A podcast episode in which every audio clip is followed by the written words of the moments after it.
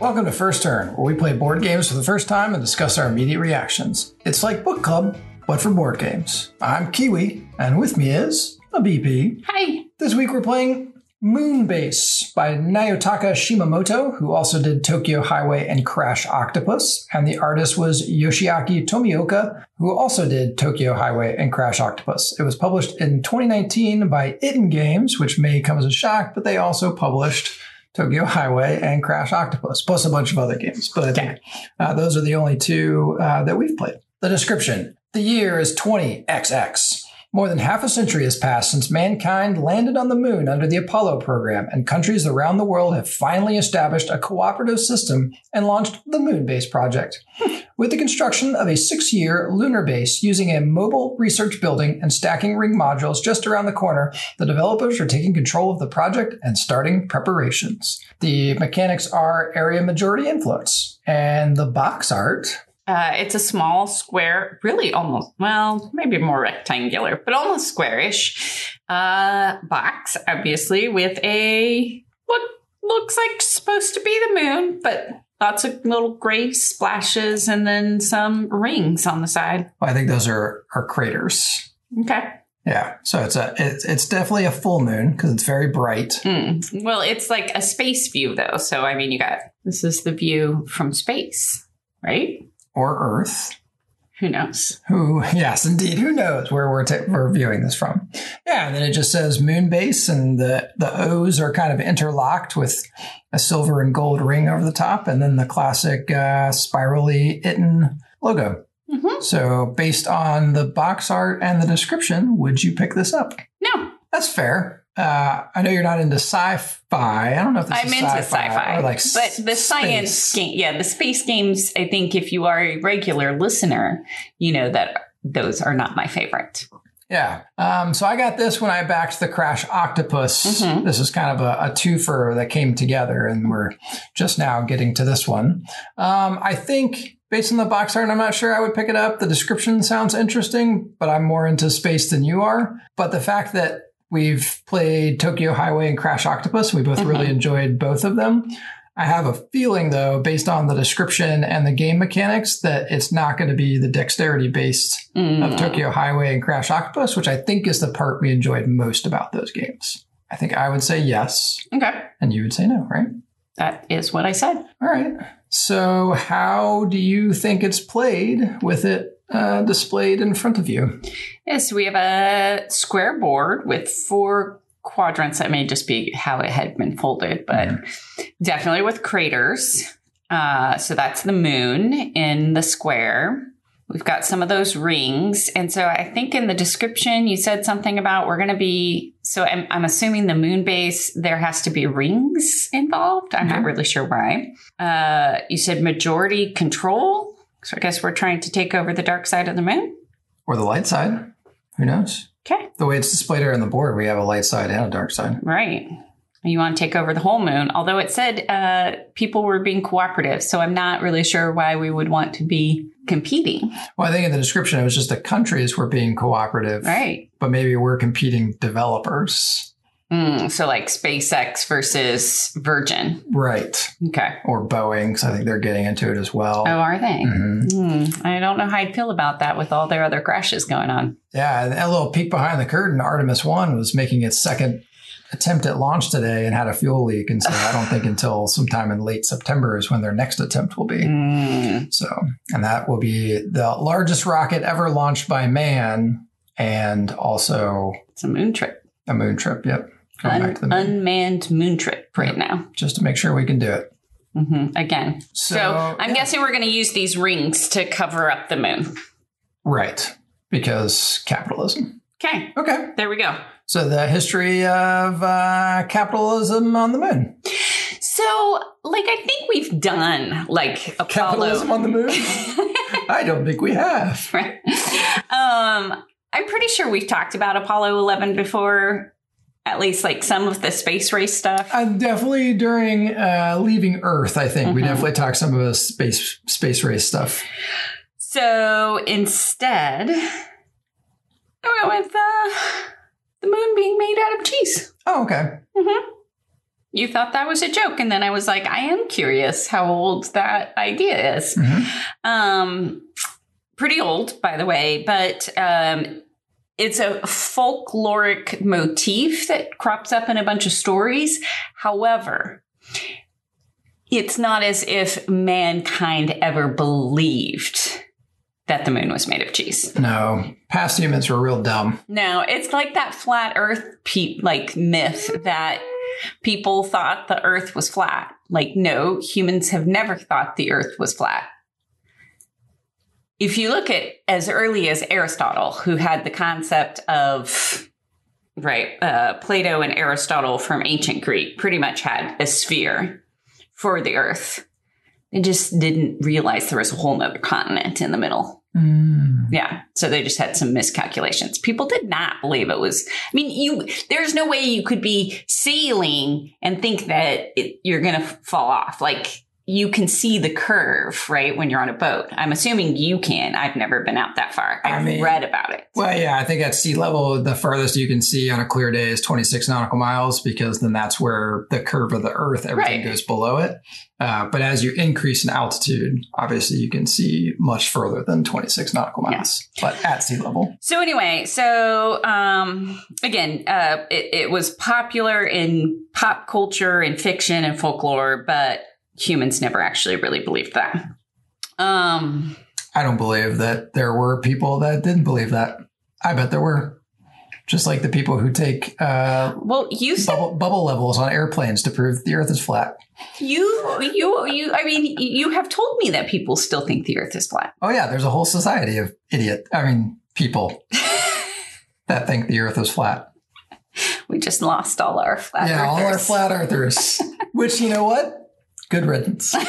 That's what I say. Um, so anyway, like it's super fascinating because this idea of the moon being made out of uh, cheese or that, uh, and part of that is because of the reflection of the moon on water or being able to eat the moon and it Wait, disappears. Hold on. The reflection of the moon on water made people think that it was made of cheese. So only cheese reflects on water. Well, cause like then you would like see it and you could possibly get to it. Okay, Um, I'm telling you, humans are dumb. Well, because that's how the metaphor goes, right? Okay. Is that somebody saw the moon reflected, thought that it was cheese, and then was going to get to it to eat it. Okay. And then usually they end up dying. yeah. Okay, I can see that. Um, but because these are all like folklore. So and, like, and you know what I say? Good riddance. well, except that most of these were folklore and they were usually animals that were doing this. You know, like the fox always like outwits everybody and gets them, you All right, know. Well, now we're now we now we've gone sad. um, so there's, yeah, there's like kind of this medieval European, like all over Europe has like variety of tales of the fox leading the wolf to believe the moon reflection is cheese. And so that the wolf is going to try to drink up the water and get at the cheese. Obviously the wolf does not make it. Naturally. Um, there's a Zulu tradition in very similar manner about a hyena trying to get at uh, the moon. Okay. Um, and again, like just trope after trope of right people with all these varieties of animals trying to get at the moon that is made up of cheese. Um, which I find fascinating. And of course, so have humans because again, as early as ancient Greeks, um, and Romans, they've been writing about, uh, various fictional ideas about the moon, uh, and the moon, uh, as a concept and right the moon like looking down uh that one of the earliest films in 1902 about the voyage to the moon Ah, the yeah. man in the moon Yeah. right yeah They lost it for a while, then they found like a portion of it. yeah Yeah. It was a big deal. yeah because it was one of the 1st Mhm. Yeah, that's got the classic picture with the moon that has the big rocket ship in its eye. Mhm, Yep. mhm. Um. Anyway, uh, so yeah, I mean, it's, really, we have a lot of sources from the 17th century on with uh, the fiction of the moon, life on the moon, moon landings, colonization of the moon ideas, yada yada yada, and now we have a moon-based game that we are going to further fictional fictionalize what the moon is made of and how we're going to get to it. And this time, apparently, we're going to take the good old human quality of capitalism with us. Indeed, because what better quality that humans have than capitalism? Mm-hmm. Okay, so the game lasts over six rounds. We with- just lost all our capitalists. yeah, all our capitalists are going nuts here. So lost, who, who did we lose today? We lost flat earthers and we lost capitalists today. Yep. All right, so the game lasts over six rounds with each player drafting and placing ring modules on craters and previously placed modules to create their lunar settlements. The players then decide uh, who goes first in whichever way they like. Which honestly, it's a little refreshing from just randomly decide because at least it opens it up, but it's still lazy. So I saw the moon most recently. that's probably a good one. Okay. Uh, I don't think I thought of that one, but that's probably the best one. Uh, so, person who's been the closest to the moon, I feel like that one's hard to figure out because if you've been on an airplane, you don't really know what Yeah. altitude you've been at. Um, person who's been to the highest elevation, because then like you've been like not in a plane. Oh. Uh, so thus you've been closest to the moon, but I feel like there's some Pythagorean theorem stuff in there. Uh, last to look at the moon, so I did. I did Mhm. actually think of that Okay. one. Uh, that one's probably the easiest to figure out, and then the first player gets the Earth marker, so we'll say that BP gets to go first, uh, and the second player gets to choose which color they're going to be, and they get to place the research module on a large crater. Uh, it does say arbitrarily place, so we're just Okay. gonna uh, put it out. So we have three different color rings. We have silver, gold, and blue. So the silver and the gold will belong to one of the teams, one of the one of the players. So with me going second, I get to choose whether or not I want to be silver or gold, and then the blue rings are neutral. Okay. Yep. Uh, so I'm gonna I'm gonna be uh, gold. Okay. Um, so each round is made up of one to three phases. So in the first phase, in player order, players will draft two large rings and two small rings. And you're going to pick one of the stacks and you're going to take the top two from that stack. They don't have to be your color. You just pick a stack and those are the two that you, you pick. Okay. So we have four stacks of uh, six large and four stacks of six small ring modules. Okay. So that is the first phase. Uh, then we're going to place our ring module. So in order, players will pick one of their four rings and place them on the moon. So you have kind of two ways that you can place them. Uh, you can place them uh, your ring on a crater, and the size of the ring has to match all the craters. So the craters we have here on the board game, they will are the board. Uh, the board, uh, The all- game board. the game board. There you go. Uh, all of the craters are the same exact size as the two specific modules. okay. So uh, there may not be any overlapping modules on a crater already. So some of the craters overlap with each other. So if a previously placed uh, module would overlap Mhm. with another crater, you can't then place on that new crater or that overlapped crater. Hmm. Uh, and they you can't overlap with the mobile tower, which is this big purple pawn. Uh, that will move based on some construction requirements.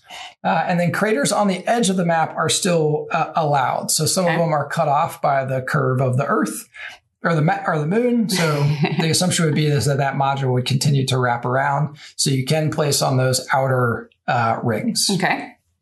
So that's uh, one way you can place a ring. The second way is you can place it on top of two rings. So a large or small ring can be stacked on two rings of any size as long as it matches the color of one of those two rings. Hmm. So you can't put a blue on top of a gold and a silver. Uh, sort of. There is Oh. one exception. Oh. But so for small rings, for sure, that ring has to match one of the two below it. Okay. Okay. Um, but like if you have two large rings, I can't put a silver or gold on top. Uh, blue rings, I couldn't put a silver or gold on top because it didn't match one of the lower two rings. Um, and then those two rings that you stack on have to also be at the same level. So you can't have like a sloping module. And then a large ring can be placed on two rings of opposite colors as long as the large ring being stacked is the third color. So if you have a silver or a gold large rings, you can then add a blue because it's the third of the three colors. In which case you create a collabo ring. And when we'll when we have a collabo ring, we'll pick up the uh, mobile module and we'll put it inside of that newly placed uh, top. Do you have to say collabo ring? Uh, that wasn't in the rules, but now we do. uh, and if the tower can't balance on its own, then we put it back to where it originally was. Um, when stacking, there must be visible space between the inner rims of the stacked rings. It can only stack upon two rings. So if you would touch a third or fourth ring, you can't put it there. It can only be stacked on two. And the current ring cannot be placed in such a way that it would end up touching a higher ring previously placed. The ring with the research tower also cannot be stacked upon. Uh, if there are no legal spaces to put a ring, set it aside until the end of the game as they're worth negative points. All right. And then, so that's the second phase. The third phase, we're going to look to see if we can build settlements or resource bases. So let's see, I picked gold, right? Mhm. All right, so I will get all the gold. So these large hexagons are our settlements, and the small So ones we are, are resource colonizing. bases. Yep. Excellent. We're going to destroy some other. Yeah, the environment is somewhere else. Mhm. Okay, so uh, at the end, once we've placed all our modules, we're going to look to see if we have any uh, large rings Okay. that are on the second level or higher that have no other rings stacked on them. If we do, we get to place a large uh, hexagon, so our settlements, inside of that large ring. Uh, in this case, we can use the stacking helpers, the construction helpers, to help balance them. So if they normally wouldn't And he's balance, pointing to. yeah, they're little black uh, discs. Yeah. Speaking Okay. of which, that's your little score uh, point. Um, and then if you don't get to build a settlement uh, because you don't have any rings that meet the requirements, you get to use one of these smaller hexagons, which are the resource bases, uh, and you'll get to place one of them on an unoccupied crater, regardless of its size. A crater with a resource center cannot have a ring module built on it, nor can a stacked module touch a resource base. Okay. After the round is complete, the Earth token is passed the new first player, and the phases are repeated. At the end of the sixth round, final scoring is completed. So players will gain points for each of the settlements and resource centers, and you'll get two points per settlement and one point per resource center that you've built. Um, and then we're going to get some extra points uh, based on where we've built it. So the player that has the research tower inside of one of their rings will get three points. If it's inside of a blue ring, then nobody will get points. Then we're going to see the largest connection of rings, so all of your rings touching, and you'll get uh, two points if you have the most rings connected, and then you'll also get two points if you have the highest ring. If the navy rings qualify for any of those, then neither player gets points, and the player with the most points is the winner, with the tie going to the player who went second in the first round. Oh. So if a oh. tie, I will win. Unlike our tie last night where we just had to share Yeah, it. we just had to share it, which is, which is the worst. okay, so them's the rules. Let's play.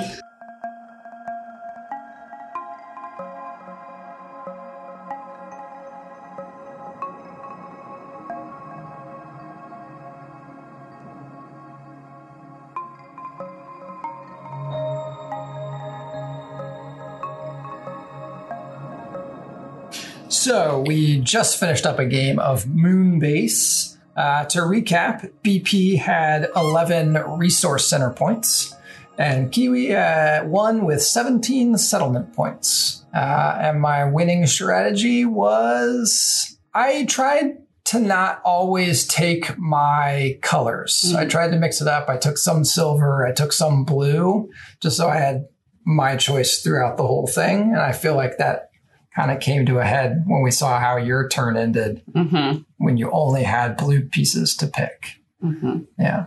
Geostrategy? Mm, pick my color. Yeah. Um, yeah, I feel like, I don't know. Yeah, we'll, we'll get into it, but I, yeah. Obviously, I don't know how to say, I don't know how to say it without going forward. I, I well, think, go forward. uh, yeah, I think that's where some of the strategy comes in is the color picking, is the drafting those rings, Okay. Um, and then how you place them to try and like get ahead and build up. Right. Yeah. Um, and then trying to build, because I got a big chunk of points by getting those large ones. So I Mhm. tried to use small ones as like support and build up, Mhm. which I think kind of helps you in taking things. But the risk there is like if I had taken silver rings and put them for a future turn, you could have then taken it. Okay. Uh, theme. What did you think of the theme? You're putting rings down on a board. Yeah, there was no theme. This- could have been underwater. This could have been Yeah. anything. There was a dexterity element to it because there is some stacking.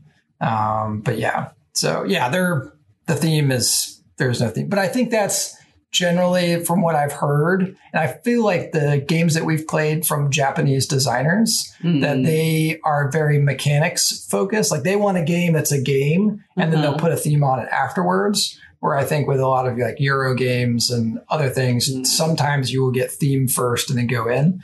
But that's like the quintessential. Every time I've heard an interview with a designer, one of the questions is always like, "Do you start start with theme or do you start with mechanics first? Mm. Like some designers really hate that question, but some are like very like, "Oh, I had these ideas of this is the mechanics I wanted, and then I just figured out a theme to put on top of it." Mhm. And I feel like those are usually themes that like they might not necessarily match, or the game is very theme agnostic. Uh, table presence, BP. Um, I mean, it is kind of cool. I mean, the dexterity element does bring that in, and it looks different because it is just. Um, I feel like I should we should uh, post a picture, but they're definitely just a bunch of rings around with this big purple thing in the middle. So it's interesting because it's also pretty different, uh, but it's not like complicated or Yeah, I think this gets into like kind of things we've brought up in the in the past. Is you know we've created something together that we can see it on the Mhm. board at the end. Um, I feel like if the theme was a little bit stronger, maybe we could have had more. Because a lot of times with games like that, where we're building something up, we Mhm. usually have like silly stories or things that we Mhm. talk about where we're going. But because this the theme isn't really Right. super strong, like we didn't really do that during this game. Uh, plus, it's so short. I feel like there isn't a lot of time to like build up kind of that. yeah, it, we Storyline finished it hype. under twenty minutes. Yeah, Um, I mean, you could have had like the what was the Dr. Seuss one, the yellow bellied. the uh, the yellow bellied snitches. snitches. mhm. Um, uh, and welcome to our Dr. Seuss fancast. Um, okay, so mechanics. Um, yeah, the area majority influence is definitely this is Mhm. a a different take on that than we're used to. We've played games like. Um, I feel like Bosk is probably one of our one of our favorite area majority games that we've Mhm. played. Um, but I've played some others in the past, and like eh, it's a mechanic that's okay. Um, I feel like the stacking and trying to be strategic about how you stack to like try and build up to get to those higher levels um, does add some interesting takes, and it's definitely, a, I think, a different take on area Yeah. majority that we haven't seen before. So that was interesting. Uh, rules, BP. How was it learning? Uh, fine. Yeah, the rule book is uh, it's like a little fold out. Um, you have to be careful not to grab the Japanese one first because it's got the, both the Japanese uh, and the English uh, together. Uh, I feel like there's probably some translation, uh, like some weird phrasing just based on the translation from Japanese to English, but um, I feel like the game is super abstract enough that that it didn't cause any issues like I've seen in the past with Mhm. some translations. Um, so the rule book is okay. Um, I did go in to look for a couple things, but I feel like it wasn't because we had questions about like that doesn't make sense. Right. It was more like, oh, I read these and made these show notes a little bit ago. I just want to refresh and make sure that that was correct. So, and for the most part, it was easy to find. I think the only thing that we had questions on was can you build rings on top of rings that have settlements? And Mhm. while I did not find a direct phrase in the rulebook that said, hey, you can still build on rings that have large settlements, the example of pictures that they have in the rulebook uh, do have rings stacked on rings with settlements. Yeah. Uh, player interaction. Uh, I mean, yeah, like I tried to block you in the last one, wasn't very successful. Uh, pretty much it's mostly just take that though. I thought there was going to be more, Mm. like with a two play, like a two player, Oh, two-player, like, yeah, I, A majority thing. area majority. Yeah. I thought there was going to be way more, and maybe it's just like the way that we play in the first playthrough. Mhm. Maybe if we played again uh, in like future playthroughs, you know, we would have a better understanding of kind of how it worked, and so Mhm. maybe we could plan ahead more. I feel like with the first playthrough, not really understanding until you know a couple turns in, like, oh, I needed to do this, this, and this to build up to get what I'm trying to do. Without that understanding, I feel like. Um, but yeah, for a two-player game, I was expecting something uh, far more interactive than what we got. Anything else on player interaction? Nope. So the quintessential question: uh, Would you play it again? Nope. Why is that? I Jared. Um, it it just it, it, it wasn't that appealing to me. Um, it was. I mean, it was fun building up the the de- the dexterity. The little bit of dexterity there was was kind of fun watching you try to do it, but they're just I don't know. It just there wasn't anything grabbing me and being like, "Woo, this is gonna be fun." Yeah, I, am going to go with no as well. I feel like this is a, a little bit of a miss. Um, I feel There's like no pattern building. It's not cooperative. Well, I, I think what it is is like the games that we've enjoyed from this company and this designer in the past have been way more dexterity based. Mm. I mean, Crash Octopus, we have an episode on that in the past, and like I think all three of us, with Paxton included, had a great time playing Crash Octopus because it's just fun. Like crazy Mhm. stuff happens. And then we played Tokyo Highway at the at the board game cafe, Mhm. and like we could see people looking at us because we were like jumping out of our chairs, Yeah. like moving around the table, and like even Crash Octopus, we were moving around the table here trying to like get into the perfect shooting lane. Mhm. Um, I feel like without that, it was just a little too abstract, and without that like more player interaction, I felt like it was just kind of like, eh, I, I- you know, we have other games I would rather play. So I think this is going to go on the trade list. Okay. Yeah. So that was uh, Moonbase. So, if you have any recommendations of games you'd like to hear our impressions on, especially any dexterity uh, or abstract uh, mechanic type ones, just send them our way. You can do so via email at first turn tabletop at the Gmail or Twitter and Instagram. We are at first turn cast and the podcasting camel as he's getting ready to climb into that rocket to go up to the moon because you need camels on the moon. Oh, naturally. Naturally. Everything's so heavy there. Right. What? Please don't forget to rate, review, and subscribe on all your favorite podcatchers, and we look forward to hearing from you. Play more games.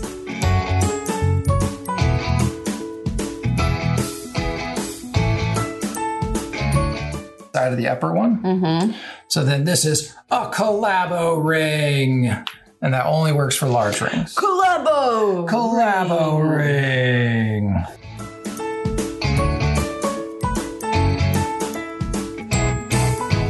Now that we're done goofing the fuck off.